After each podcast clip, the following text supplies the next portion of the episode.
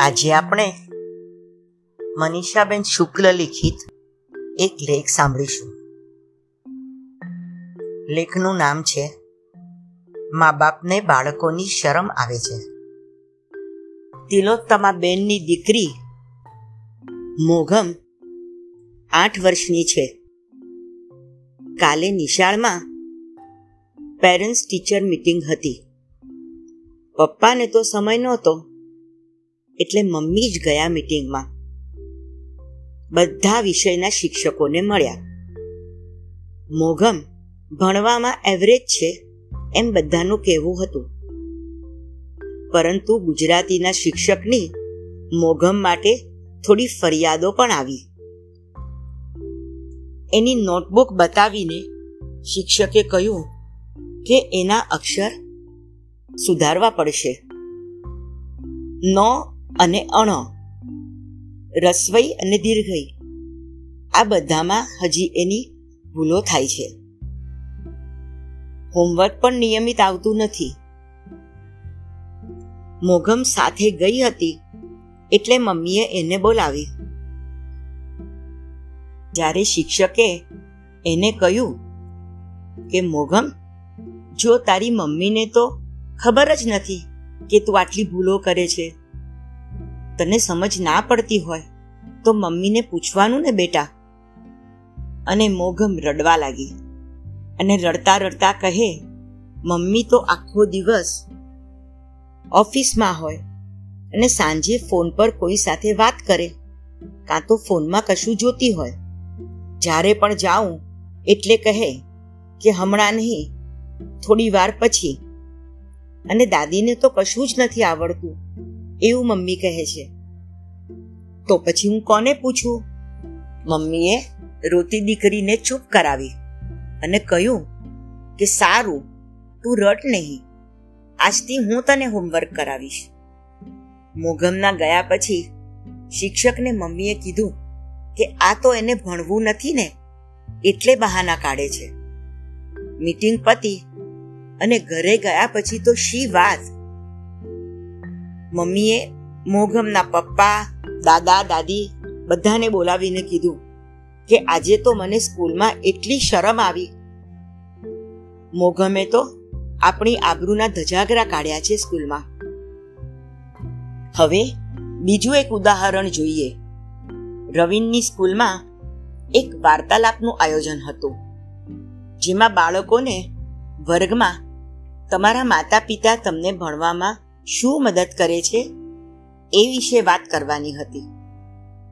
એક પછી એક બાળકને પૂછવામાં આવતું હતું અને બાળકો પોતાના મા બાપ વિશે વાત કરતા હતા. જ્યારે રવિનનો વારો આવ્યો, ત્યારે એને કીધું કે મને તો મમ્મી જ મદદ કરે, એ ગમે છે. જ્યારે મારા પપ્પા મદદ કરવા આવે, તો મને ખૂબ જ ગુસ્સો આવે છે. શિક્ષકે કારણ પૂછતા એણે જણાવ્યું કે મારા પપ્પા તો દર વખતે એક લાફો મારવાની ધમકી આપે છે. કશું પણ સમજ ના પડે તો ગુસ્સો કરે છે. એક વખત દાખલો ગણવાનો સોંપીને પછી પોતે પોતાના મોબાઈલમાં ગેમ રમ્યા કરે છે. અને વચ્ચે કાંઈ પણ પૂછું એટલે કહે છે કે આટલું સહેલું કેમ નથી આવડતું? ધ્યાન ક્યાં હોય છે તારું? એક લાફો મારીશ ને એટલે બધું સમજાઈ જશે. આ બધો વાર્તાલાપ વાલીઓને ઓનલાઈન દેખાતો હતો.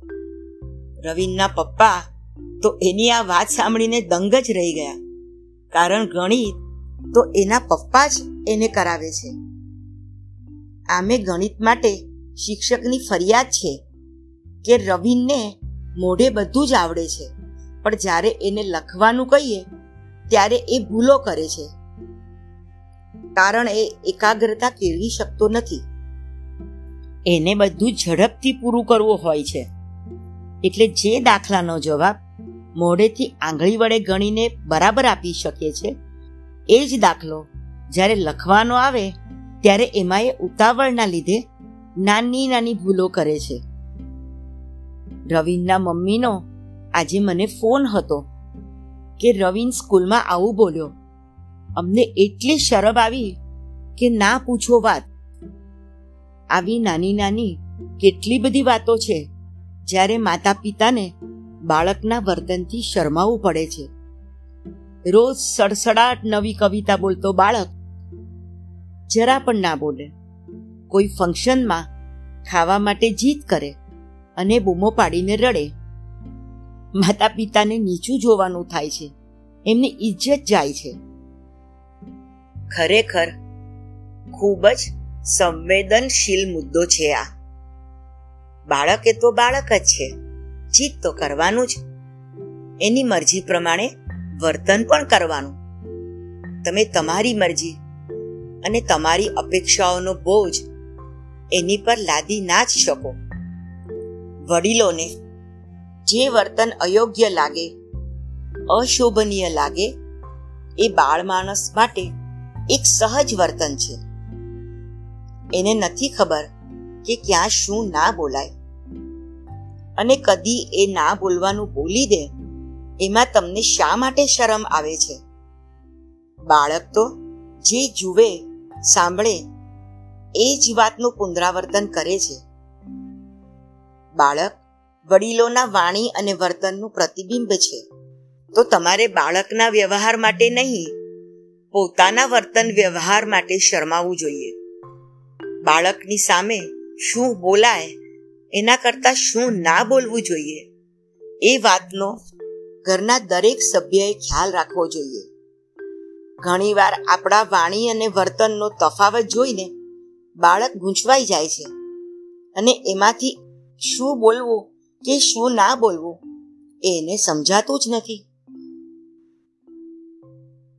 બાળકની નિશાળમાં ટિફિનમાં જ્યારે ઘરનો પૌષ્ટિક ખોરાકનો આગ્રહ હોય અને ઘરના જો મેનેજ ના કરી શકે, તો બાળકને ઘરનું જ બનેલું છે એમ કહેવાનું શીખવાડવામાં આવે છે. બાળકને તો ગમતું મળે, એટલે એ તો રાજી. પણ એ જ માતા પિતા જ્યારે બહાર બાળક સરખી રીતે પૌષ્ટિક ખાતું નથી, ત્યારે બાળકને દોષ દે છે. અને બાળક પોતાના બચાવ માટે કહે કે તું નિશાળમાં તો જંક ખોરાક આપે છે, ત્યારે માતા પિતાને શરમ અને ગુસ્સો આવે છે. ઘરે જઈને વાત કરે છે કે આજે આપણે બાળકના લીધે નીચું જોવું પડ્યું.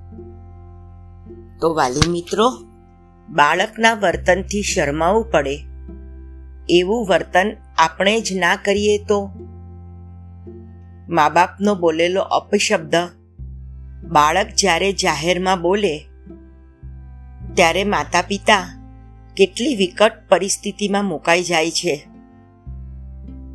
જ્યારે માતા પિતા ક્યાંક બહાર જાય અને બાળકને લઈ ના જવું હોય, તો એને ટીવી જોવાની લાલચ આપે છે. બાળકને શું ન જોવું એની સમજ નથી.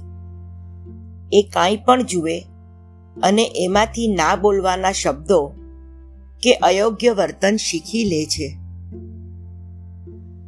માટે જ માતા પિતાએ ખૂબ જ સાવચેતી રાખવી જરૂરી છે. રોજે થોડો સમય બાળક સાથે વાર્તાલાપમાં વિતાવવો જોઈએ. અને એને સાચું શું અને ખોટું શું એ ઉદાહરણ આપીને સમજાવવું જોઈએ.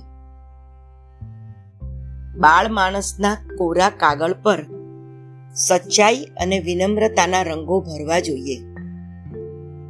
પછી તમારે કદી પણ એના વર્તન માટે શરમાવું નહીં પડે. તમે જો સ્વના વર્તનની સમીક્ષા કરશો, તો તમને બધા જ જવાબો મળી જશે. બાળ માનસના દર્પણમાં એને આપણે શું બતાવવું જોઈએ અને શું ન બતાવવું જોઈએ, એની સીમારેખા આપણે જ તય કરવાની છે. તો ચાલો મિત્રો ભવિષ્ય સુંદર બનાવવા માટે. એના બીજ વર્તમાનમાં જ કાળજીપૂર્વક રોપીએ.